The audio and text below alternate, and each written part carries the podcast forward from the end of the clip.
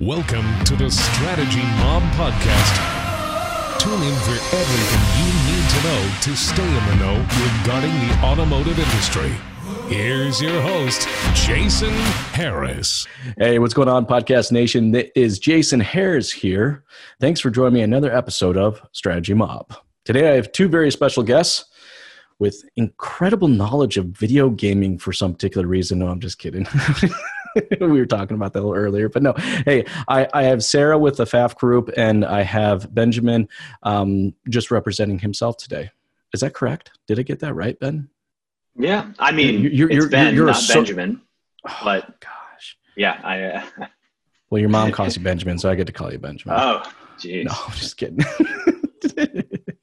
no, Ben, you're you're a bit of a you're you're, you're a, a gun for hire now, right? Yep, absolutely. Um, so, doing advisement for uh, uh, either dealerships or um, other people in the industry, vendors, partners, um, and and trying to like help them navigate this kind of new normal. Very cool. And Ben, how did you get started in the industry? Yeah. So um, when I was in college, in order to get out of college to graduate, you had to do an internship. And I was lucky enough to do that internship with a company called dealer.com.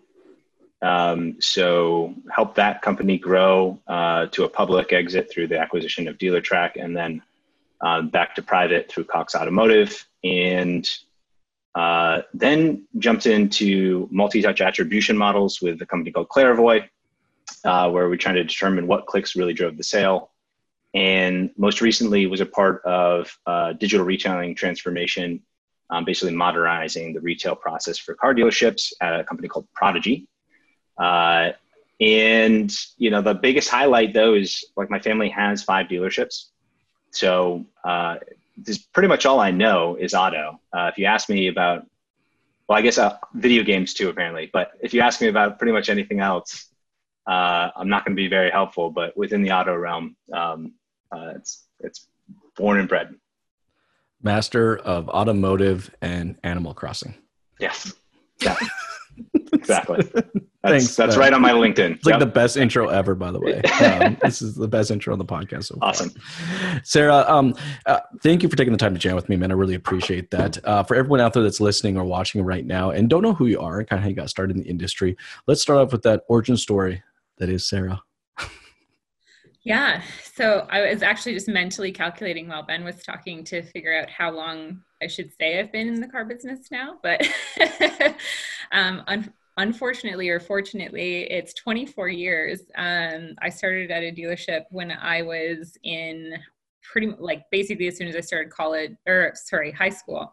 Um, and I did co-ops there. So I started with Ford. I was with Ford for a little while. I started selling cars when I was 17. Um, I thought I could do it. I look, and now when I look back at a picture, I'm like, who would have bought a car from this person? But they did, which was weird.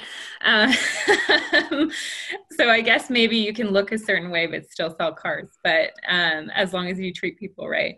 But uh, yeah, so I work for Ford. I've actually I've been with Pfaff for now 14 years. So the majority of my post university um, has been in numerous roles with Pfaff. I did do some head office stuff. I used to work for Honda Canada Finance. I did a little bit with Mercedes, uh, parts and accessories, and little bit of everything. But uh, yeah, 14 years with Pfaff as an FSM, a sales manager, a general sales manager, a general manager, and now I look after. Um, we used to call it future retail projects for Pfaff, but it's funny now because we're in the future. It would seem that I now just call it Pfaff retail. You know, how ironic is that, Yeah. right? When I was, I was, I saw your title um, when we connected on LinkedIn. I was like, yeah, I don't think that's the future anymore. No, future came fast. Like really fast. So uh, before we go any further, though, can can you just give the audience uh, a, a just a brief explanation of what that title is and kind of what you do for the group?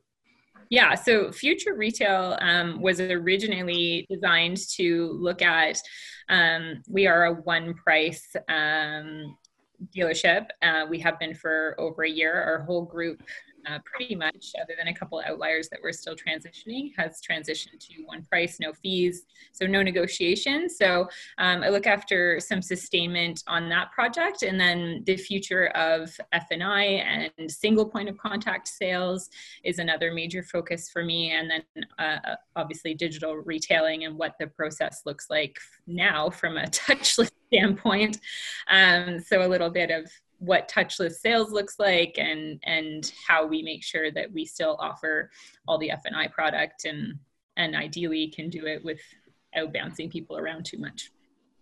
I, love the the idea of a touchless experience. You know, I mean, I think there's a lot of dealerships out there that are looking at digital retailing, and they think that's what digital retailing is, and that's it's actually far from the truth. I mean, that was never the intention behind digital retailing was to create this this touchless experience but you know i think that's the kind of the technology that we've adopted or that's the way everyone's perceiving it you know to to start what this new norm is going to look like. And you know someone actually challenged me the other day about using the word new norm and uh, the word that they were using was actually um, enhanced is more of a this is an enhanced way to buy a car. This is the enhanced way to service a car. And i'm like i'm, I'm, I'm down with that. I mean but i think you know if you use new norm enhance it's it's one of the same. Bottom line is this it's changed. Like, the way customers want to interact with the dealership moving forward is just fundamentally changed. And that's kind of where i think i'd like to start our conversation today guys is how do you see that the customer um, now i guess almost requires us or expects us to uh, change the way they interact with us? Sarah i'll go ahead and start with you. Yeah i mean there's a i always kind of go to our no negotiation thing because i know there are people out there who still want to negotiate but it's becoming few and far between. And i think you know it's funny when we transitioned to that model of one price no negotiation you almost anticipate that there's going to be more feedback than you get. So you go ahead and say our kind of opening statement which is a requirement in the way that we do business. If you don't tell people up front that you don't negotiate, you've set them up right off the bat for a really poor experience, right? So when you walk into one of our stores, it's like, is this your first time in a Pfaff dealership? Well, we just want to let you know that we do things a little bit differently here. We price our cars, not our customers, which means that regardless of whether you are, you know, your neighbor, your brother or whatever, you're going to get the same price. We're going to make sure you get the best deal. You don't have to negotiate for it and waste your time. So let's look at what cars are the best for you today. And I think that that expectation should be everybody's expectation moving forward. Um, you know, when you email or call us, we're going to give you our best price first. And there is nothing more painful than negotiating to buy a car. And I think that was probably the biggest reason why I became this massive adopter of it is because I, as a general sales manager, and even when I was in FSM, just sitting there listening to it, like by the time you met these people, you were like, I don't even like this person anymore. Like, I don't want to, right? You're, you're going, I don't know. It's a know. Crappy process. It sucks. It is. It's a terrible process. Everybody is on guard. Nobody ever leaves feeling like they had the best experience, right? So, and I think it you know it should be and it will be the expectation that transparency is absolutely you know what makes you credible in business. And if you can give somebody your best price first if you can you know not have all kinds of hidden fees and you know even as far as our f&i products we for the most part one price them. So if you are walking in we tell you that like off any posted price of you know an extended warranty you're going to get x number of dollars off to make sure that you're getting the best deal or you know what people used to charge for window tint and what we charge for it now. And a little bit you know just making sure that everything's really clear that's definitely an expectation now for sure. Um, but I think obviously going into what we're dealing with right now, the ability to completely interact without somebody being there is is definitely the key, right? So sending those videos and all the things that you used to tell your best salesperson to do, that's what every salesperson has to do now, right? that salesperson should go out to the car. To it's, actually, it's actually a really good point, though. You know, it's, uh, I don't think people realize how much process there is. And and Sarah, and this is why I want to have both you guys here because I think Ben, you can really kind of speak from the tech side of things, and Sarah, you really could you can speak from the that operational process side. Is that this is so much more detailed process than we've ever had in the past where it's like someone just kind of walks in the door and we sell them a car and we kind of fumble our way through the sales process where that's not how this new norm is. This is very clearly defined, transparent, step one through 20, whatever the heck the process is, right? To actually be able to, you know, buy the car 100% online and this touchless type experience. Um, I'm going to go ahead and, and, jump over to you, Ben, real quick. You know, from the tech side, all right. How, how do you see how do you see this new norm, and how the tech's going to kind of fall into this new norm?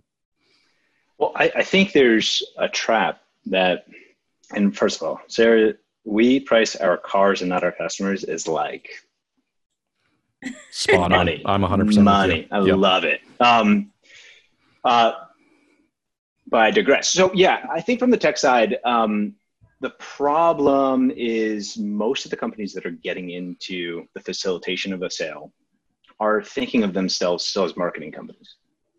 In if we took ourselves out of retail for a second and we said, well, let's go into any other e-commerce platform um, and let's look at what they do. The first hypothetical question I would ask is like, all right, uh, one, Jeff Bezos, when he was creating Amazon, did he say, you know what I'm going to do? I'm going to make a amazing buy it now button. First thing I'm going to do. Or was the first thing that he did was said, I'm going to make a really, really efficient warehouse. Right? Which do you think went first? Probably the warehouse. Actually, we know it's true. He made the warehouse first. And actually, as you watch Amazon, what they do is they nail operations and logistics, and then they sell it as a package to everybody else.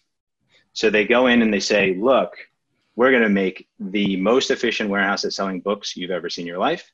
And then a couple years later, they go, okay, now that we're so good with our own warehouses, we're actually going to package that and allow anybody to sell stuff through our warehouses. And then they say, oh, you know what? We're going to do the same thing on servers. We're going to make servers that are super efficient. And then we're going to come out with this thing called Amazon Cloud Services. So they come into this moment where they say, internally, I'm going to become hyper efficient. Once I've mastered efficiency, then I'm going to make it available externally. And so I think, you know, what Sarah's getting to is that the button is really only as powerful as the process behind it. And if you don't have an extremely elegant process, then you just have a button. And a lot of dealers right now just have buttons on their websites. Uh, and they all do the same thing. It's first name, last name, email address. Maybe someone gets back to you within the next half hour. Yay, right? Um, so it, it seems like, yeah, why are we not focusing on the 18 or so steps? And if you're building technology, are you focusing on technology that helps enable those 18 steps, connects those 18 steps, as opposed to just building really, really elegant, pretty buttons? I love that pretty buttons you know i think there's um you know in marketing i always kind of had the saying where it's like you know um creative without strategy is called art all right? Creative with strategy that's called marketing. And you know it's it's the same kind of what you were saying there ben was is just i think there's a fair amount of a fair amount of dealers out there that are just buying pretty buttons. Yeah and almost then, too many. I call it button yep. bomb like you I, go I like that. That's a good one. We should actually coin that as a term from now yeah because if you go to a lot of dealership websites it's like man that e-price button worked and you're like why don't we throw a request a test drive button? Yeah that worked. Why don't we throw a you know finance app button on? And then 14 buttons later you're like not 14x leads. You've just subdivided your leads 14 different ways. And so there's like part of this operationally i think actually bleeds into the marketing side which is so why i'm so excited about this particular area because you know if you're going to make it very fluid uh, with a single point of contact in store it's like, well, are we also making it a single point of entrance online? Right? So in the digital storefront, is that being reflected there too?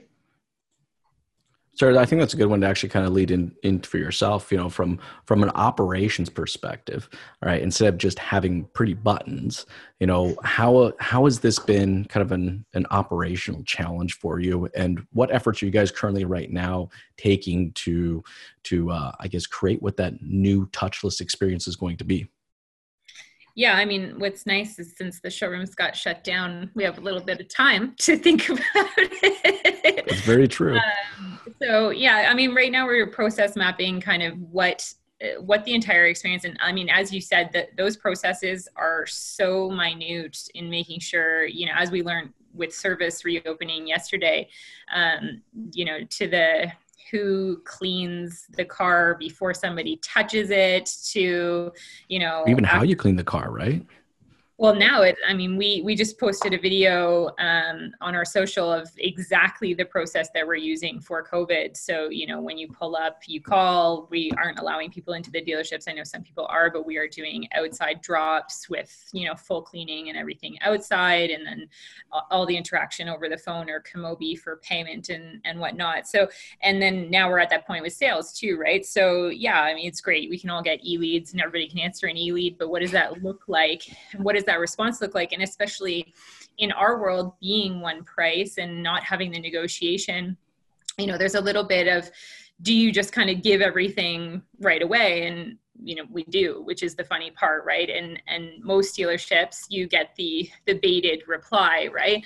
Um, which unfortunately is why the process still takes so long because you get the you send an e-lead and you think this is great i don't have to interact with somebody because that's what 90% of us want these days. Well although now that we're locked up maybe we want the interaction but that's true before when we were busy and we just wanted to send a message and get a price, you couldn't get it because your reply was, you know, thank you for your interest in this car. It's a really great car. You're going to love it. When do you want to come down and see it? And, you know, don't get me wrong, I grasp the concept of booking an appointment, but there's something to be said for people not wanting to do that. And we didn't allow it. Like as an industry, we did not allow it. We did not want people to be able to not show up in our showroom so that we could then fight with them over the price, try to get the most gross profit, and then do that whole thing again in the business office and everywhere else, right? Well, so, we wanted to maintain control always right i mean as an industry i mean look come on guys let's let's face it all right? We are literally like control monsters. You know it's like someone has to buy a car the way i want them to buy a car. God forbid i let them actually steer the process you yeah. know? But and i think it's amazing that you know the cool thing is, Sarah, you're you're ahead of this. I mean, you guys are way ahead of this because this is these are processes that you guys have already started to put in place. I, I'm sorry, I apologize. I didn't mean to interrupt, but yeah, can you just continue to go on about kind of what that how that new process development is is looking for you guys? Yeah, I mean, so new process wise, I mean, the requirement of doing a video walk around, right? It, you know, especially when I I would guess that more than half of our customers when we are allowed to you know have the showroom open again i don't think that more uh, more than half the people are going to want to come into the showroom. Like my sense is that people will fear going into buildings that they're not going to want that level of interaction. And and the other thing is i mean as we've all seen because we're all on zoom with our families everybody had their easter you know dinner chat with their whole family like you can have a relationship with people without ever really meeting them right? I don't know either of you guys. We're having a conversation right? We're we're on a zoom meeting and you have a relationship with people based on that. So why can't you continue the whole process like that? So you know conceptually um, for the time being that looks like yeah you've submitted me a lead. Great. We're totally transparent. So here's the price on it. Here also is a video. Um, hopefully we get a chance to have a phone conversation but again people are funny with phones and it doesn't matter but hopefully we can some of your sweet spots so we can show you a relevant video, right? So that you see what you like about the car. But if not, we can point out some features, send you a video, um, go ahead with a deposit. Obviously, anything that you want to do uh, from like a credit and everything standpoint we can do online and then home delivery is going to be obviously a key part of it as well and that's never been an issue i mean a decade ago when I was a sales manager, if a customer didn't want to come in, I'm like, you get in that car and you go to that house, and your best salespeople do, right? Why wouldn't you do that? Like you are spending two hours out of an eight hour day actively working most of the time. So why wouldn't you go for a drive and show somebody a car? And now it just means that that becomes the norm, right? We bring the car to you, we deliver the car to you, everything is at your convenience. Well, and, and, I think that uh, that's a great point, right? Is that this isn't a new thing. You know, we, we got a chance to talk a little bit, you know, before we started this, you know, it's, you know, when I first started in the BDC, you know, 15 plus years ago, you know, we were drop shipping Corvettes across the country. Yeah. It was completely touchless.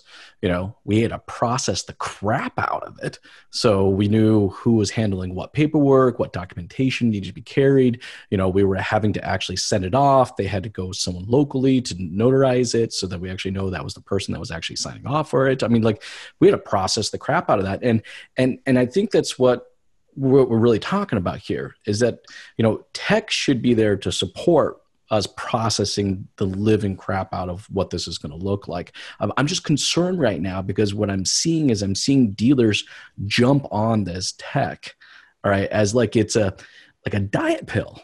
Yep. you, know what I mean? Like it's it's like you want to lose weight quick.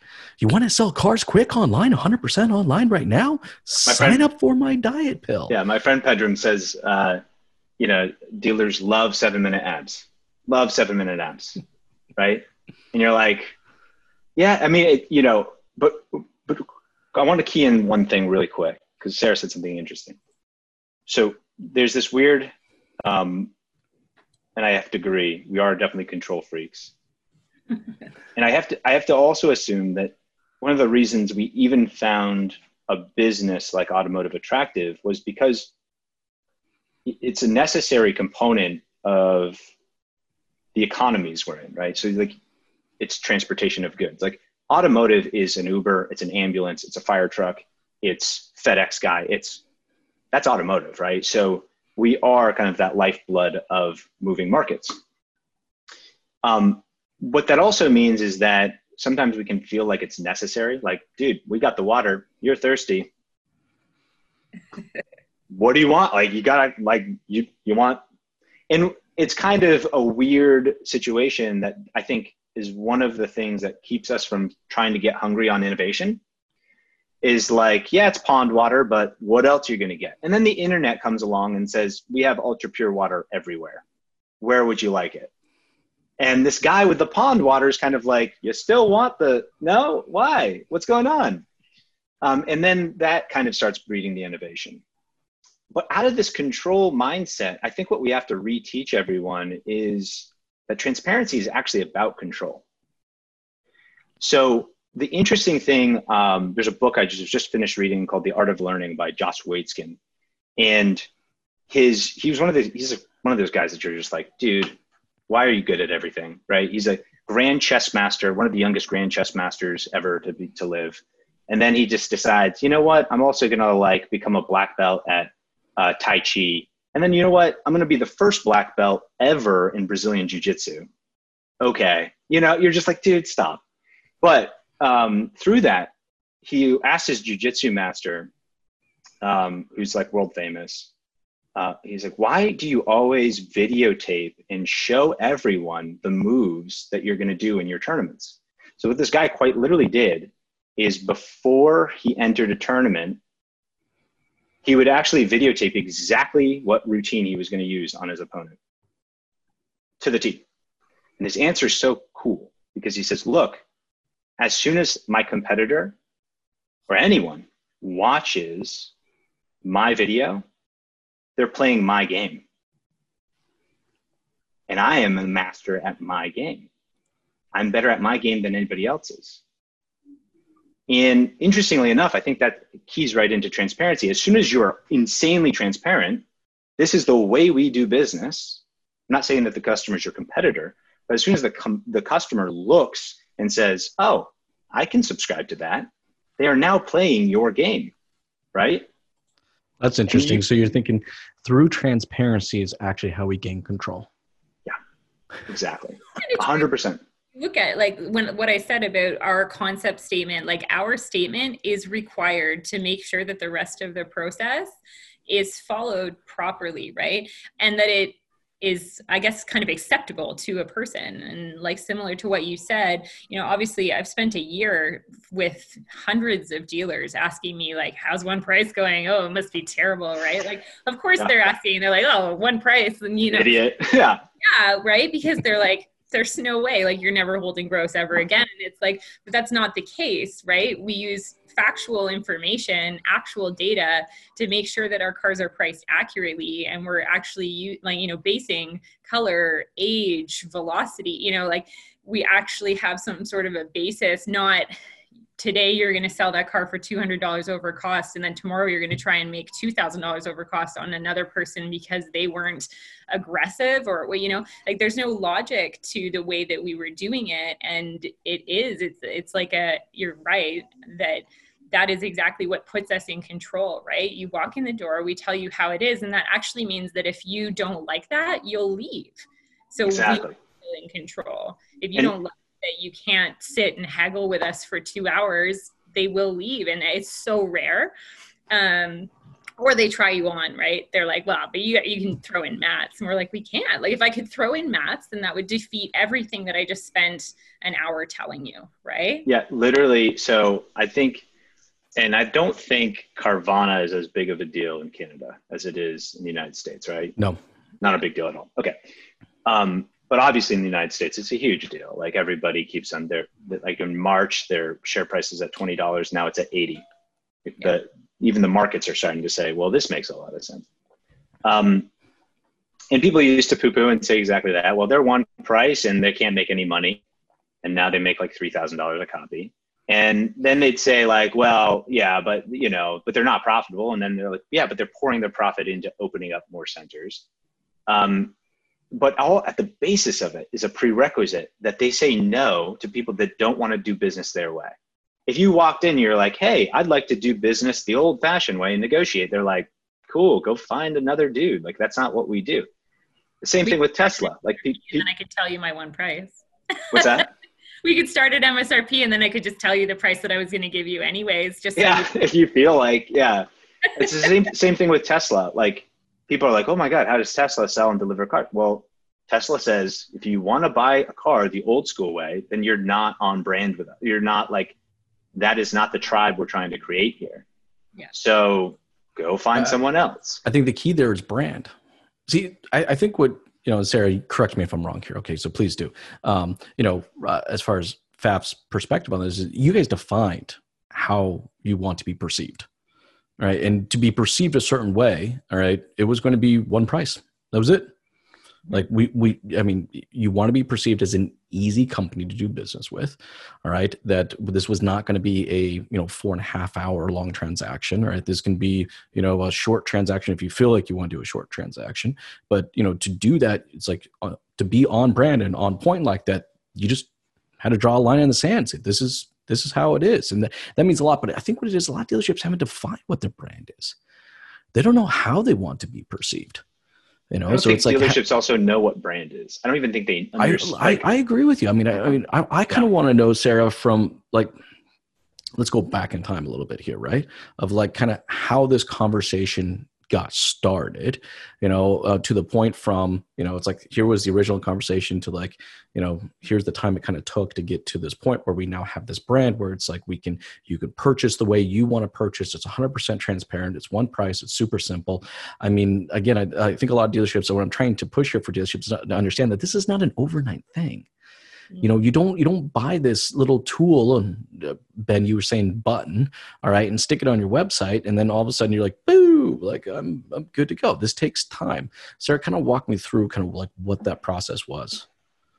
Yeah, I mean, like it is work. Like don't don't get me wrong. And I think arguably, I mean, certainly in Canada, we have one of the strongest dealer brands for sure. I mean, we have the entire McLaren franchise for Canada. We have obviously, you know, we have the biggest Porsche dealership in in the country, one of the largest in North America. So yeah, our brand, our brand, you know, kind of precedes itself, and it, it had we have a lot of focuses, motorsports being a huge one, which is great and brings people together. But our biggest focus has always been customer experience. And it goes, you know, 50 plus years back to like Hans back in the day, like Chris's dad, when he started the dealerships. Like, if you walk around and you speak to people who knew him 50 years ago, even if they only knew him because of the dealership, he brought cars from Newmarket to Toronto when Porsche first started in Canada. And he always had his racing gloves on. And he would take you for a spirited test drive. And he, you know, my father in law uh, vividly recalls him showing up at his place of business with Porsches and being like, let's go for a drive. And, and it, my father-in-law never bought a Porsche. Like he was just that guy, right? He provided that level of service 50 years ago before it was even a thing to valet cars. You know, Pfaff has always done valet for service. We we kind of stand by those things. So, you know, it's three it's your brand. It's a part of your brand. Right, providing was it just a good idea? That's what I'm trying to drive home for people that are listening. Yeah, and it, ben, it genuinely is, right? You know, there's always a ton of reasons why a business would uh, initiate something like what we're doing and you know, obviously people question the motive behind it and the motive is 100% customer experience and yeah will there be advantages uh, as a result of it sure hopefully once people understand one price and how that like looks and feels in canada it mm-hmm. does grow exponentially right? And we took that step and it it, it reaches a point where because people now know your value proposition they're saying every single time they buy a car there's no questioning it right? Like they they understand yeah. and have that faith in you and that does take time. So again like we're committed for the long run because the second that you back off you lose that trust. So yeah it was i mean you know it was over three years that we kind of started this whole journey into what that looks like. And don't get me wrong like sustainment of our one price process is probably the biggest project we have going at every store on a, any given day because any any kind of wavering from exactly that process can damage the brand right? Um, and i think that's the biggest thing about it. And that's always my biggest warning because we have had so many dealer groups saying like it sounds awesome. And i'm like hey but you have to know that the second you it's a lot of work.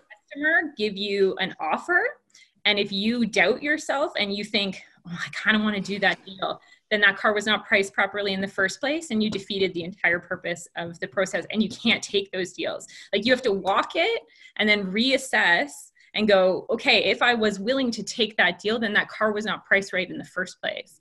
And it's that, you know, it is that minute, like you cannot make any exceptions. Um, and that's kind of what we learned. Like this is maintaining that brand and that trust and that transparency is everything, right? It's like well, you're playing for the long game, right? Yeah. Like this, that's not short term thinking. No, you know that's long term thinking. I mean, that's that's creating that's creating brand equity. That's creating the experience. Yeah. You know? I need and, you to go and tell all of your family members that this was the easiest process that you ever had. And, you know, two years from now, four years from now, six years from now, eight years ago, as every family member needs a car, they all get that same experience the exact same way as everybody started getting in 2019, you know?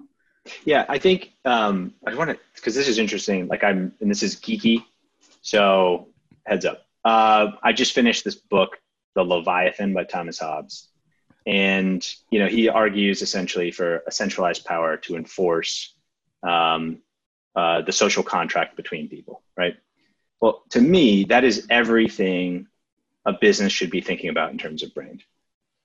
So there's a social contract, right, that is created between the customer and the dealer. Like and the social contract is brand. It's the promise of something. It's like okay like your uh, apple is going to make me feel like i bought something really well designed right? It's going to make me feel super whatever like cool. I'm a, i'm a samsung guy so i don't even know what those guys feel. But but right like there's an obvious brand there. There's a promise you're getting into the club. And there's such an obvious brand with you. I mean like again that statement we price our cars not our customers is like so on brand. It's such a promise that you're like of course everything that you're doing has to follow through with that. And one of the tenets in leviathan is that basically if it all it takes is one person to detract and the whole system crumbles which is exactly what you're talking about. So it's like i, I don't know. I think there's part of me that wonders um, if dealers are thinking of brand in the wrong way, like, are they thinking of it like brand should be like um, how the person feels, or brand should be like, you know, the cool, like, like I use red font, right? Because I think it creates some sort of whatever. That to me is all logo stuff. Um, but that doesn't really matter.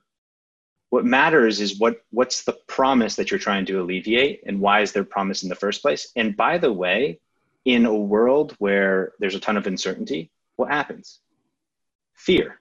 right? Fear becomes our primary motivator. What alleviates fears? Follow through promises. So if your yep, brand trust. has a promise and it, and you trust that that promise is going to be fulfilled, you're immediately going to be the person I go and do business with in a fear and uncertain world, right? Like it. But I, th- I think to do that, you have to execute it when everybody else isn't looking. And yes. Sarah, that's kind of what you were talking about earlier, right? Like if if if you were to take that deal, which you most definitely could have, right? But that would have gone against everything that you're you're building, and that's just it's just a deck of cards. It's just going to eventually. But I think that the key, guys, is what we're talking about here. Is well, is for sorry, but that's that to me is that's just culture. Yes. Right? Well, see, that's when brand actually look. I think it starts with process. That becomes a brand, generates an experience, and then the consistent execution of that can develop this amazing thing that everybody's looking for and that's called culture because now i'm empowered right to be able to execute on something that my brand is all about and i don't have to talk to my manager i don't have to go pull the f&i guy to have this conversation or a service guy it's totally. like no I'm yeah. already empowered. I know that this is how I have to execute on this. Um, but here, guys, uh, I want to take one little other direction real quick because I think people out there that are listening right now and watching watching us is they're they're, they're nodding their heads with us. Go, yeah, all right, I get this. Sounds good. I can buy into this for sure. I, I think what I want to do is I want to leave them with kind of a, a couple initial steps, right? And uh, I'm going to start on the tech side. You know, I mean, I think people need to be looking not for um, magic diet pills or seven day abs right? They, they need to look for for real tech all right? Real tech that's going to support the process that they're going to have to spend a lot of time in uh, developing and executing. Um, this is a question for you ben all right? For someone out there for a dealer out there right now that's kind of agreeing with what we're saying hey guys i want to go down this direction. I want to be that dealership all right? What should i be looking for in a piece of technology right that's going to help me execute and or develop the process that's required for me to develop this brand and this experience ben what should we be looking for in a piece of tech right now? Yeah um, so i almost want to say for the majority of dealers you shouldn't even be looking at tech. So um, you're doing digital retail already right you go on your website and there's probably a trade-in form there's that finance app there's a payment calculator. All the components of digital retailing already exist. So the magic you get from having all of that facilitated in one thing is a huge net benefit for the customer no doubt. But without the support so if you're already doing a poor job supporting the ones you already have right and the buttons that are already being engaged with um, prob- you're probably not ready for digital retail. Uh, and so, so I mean, that probably sounds counterintuitive, but like I would question that first. I would look at processes, and then once you think that is doing really well, then you'll feel net benefit to tech, and the tech that you should be looking at should be uh, facilitating a process and um, reducing friction, not just for your customer, but for your salespeople too. Because the only way you're going to get net buy in from this isn't if it just makes it easier to shop, but it has to be easier to sell. Like if it makes it the the salesperson's yeah, job it's, it's easier to be sell, easier for everybody. Yeah, exactly. Uh, I hear you on that. And actually, I think that's some really solid advice. Look, if you're not currently utilizing the tools that you already have, why the hell do you think going out and buying another tool is going to make your life even better? Right? Like if you're not, you know, I, I'm I'm nothing but impressed by what a technician can do with a set of wrenches that in my hands means absolutely nothing. Yeah. Right. But in their hands means thousands and thousands of dollars worth of work and gross profit. so sarah uh, now i'm going to jump over to you um, you know for the dealers dealerships out there that are listening watching and they're agreeing with us and going yeah but what are, what are some like first steps all right they got to sit down and you kind of said it earlier map out you know that process map out that experience what are those first kind of steps are to developing out a process like this yeah, it's funny. I was actually going to say like focus on the pain points first, right? Because uh, everybody always goes to like an ideal process, but implementing it is not always that as realistic, right? And if you're not constantly focusing on the things that either make customers feel negative or make your customers or your staff feel negative you're not going to fix the process like the process will never fit right? No one will follow it properly if those things aren't addressed. So you know we spent the majority of our starting time was actually spent on focus groups with people whether they were our customers or or buyers in general about what their emotions were during that process of buying a car the old way uh, so that we could pull out the things that stress people out the most and say okay so how do we fix those pieces of it? Right? So it's not that our process of selling a car looks so drastically different than anybody else's. It totally doesn't. Selling a car is selling a car. As far as I'm concerned, I, it has literally looked the same since I was 17 years old. It's just that the actual the actions going into it and the amount of pain you put people through can be reduced. So if you if you know that every time a customer uh, buys a car that they spend 20 minutes waiting for an FSM uh, if if you know that you can't answer an e-lead in less than you know an hour because you're not properly staffed for it right? There's just there's all of these bits that i think until you focus on where your pain points are you will never get to the part where you can kind of sustain and and maintain that brand. Uh, so my biggest piece of advice is you have to find the pain points first um, for yourselves right? And, and, and then kind of reverse engineer back to yeah. f- develop the process.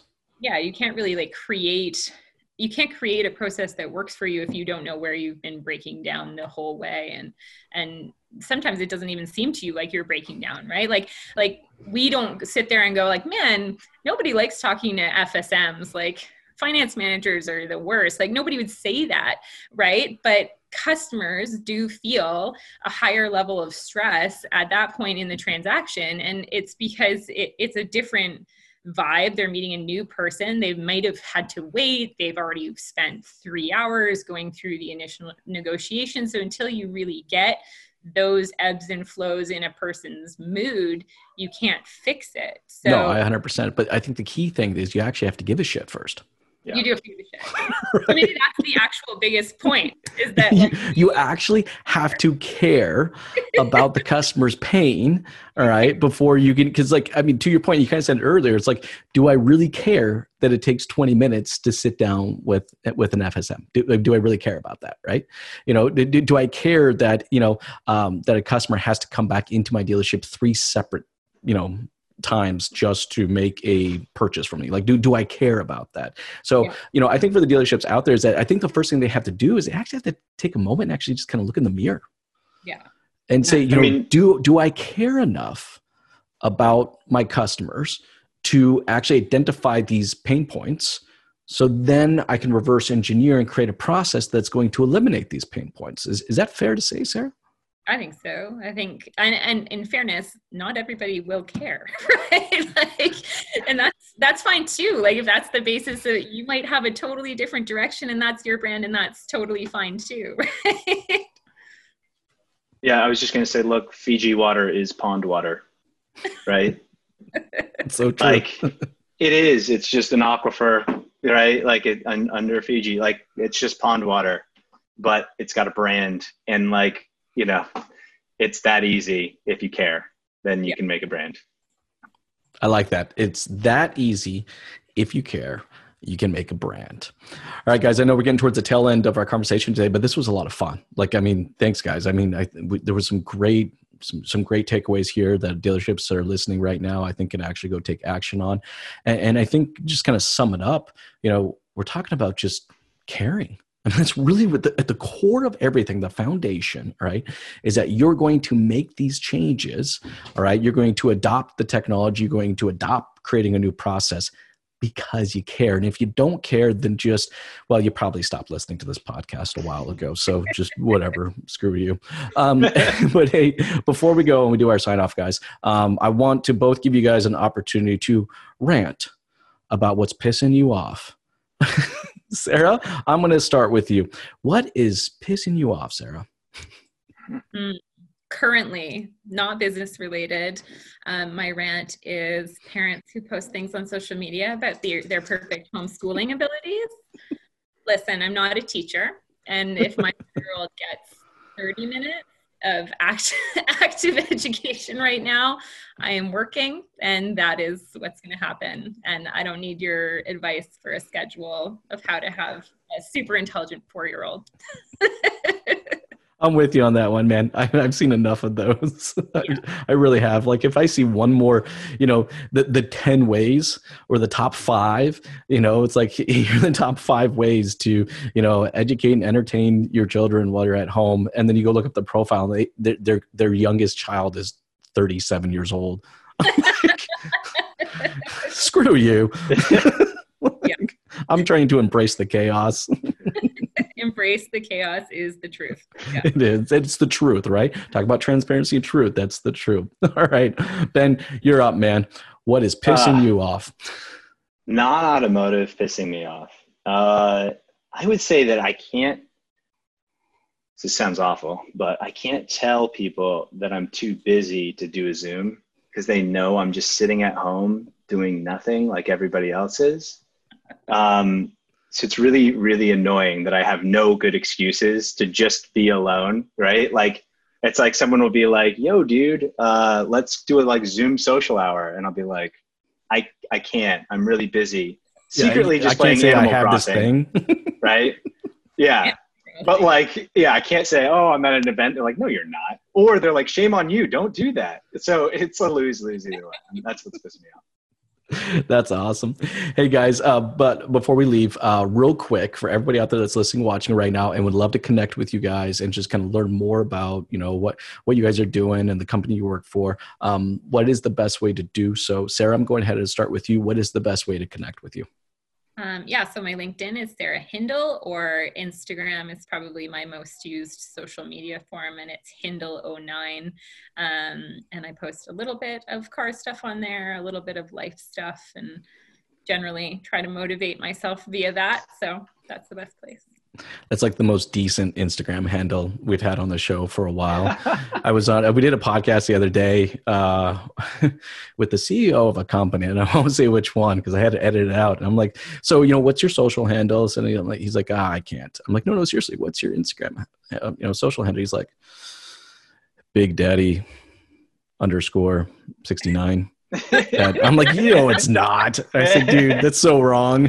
said, like, you should rethink that. Um, anyways, I digress. Uh, ben, what is the best way to connect with you, man? Uh, best place for me is always LinkedIn. Um, it's the easiest place to connect with me quickly. You could always shoot me an email at ben at dudewhere'smydealership.com awesome. Hey, thanks guys again for your time today. This was so much fun. I really appreciate it. You guys have yourself a good one. Thank you. Thanks.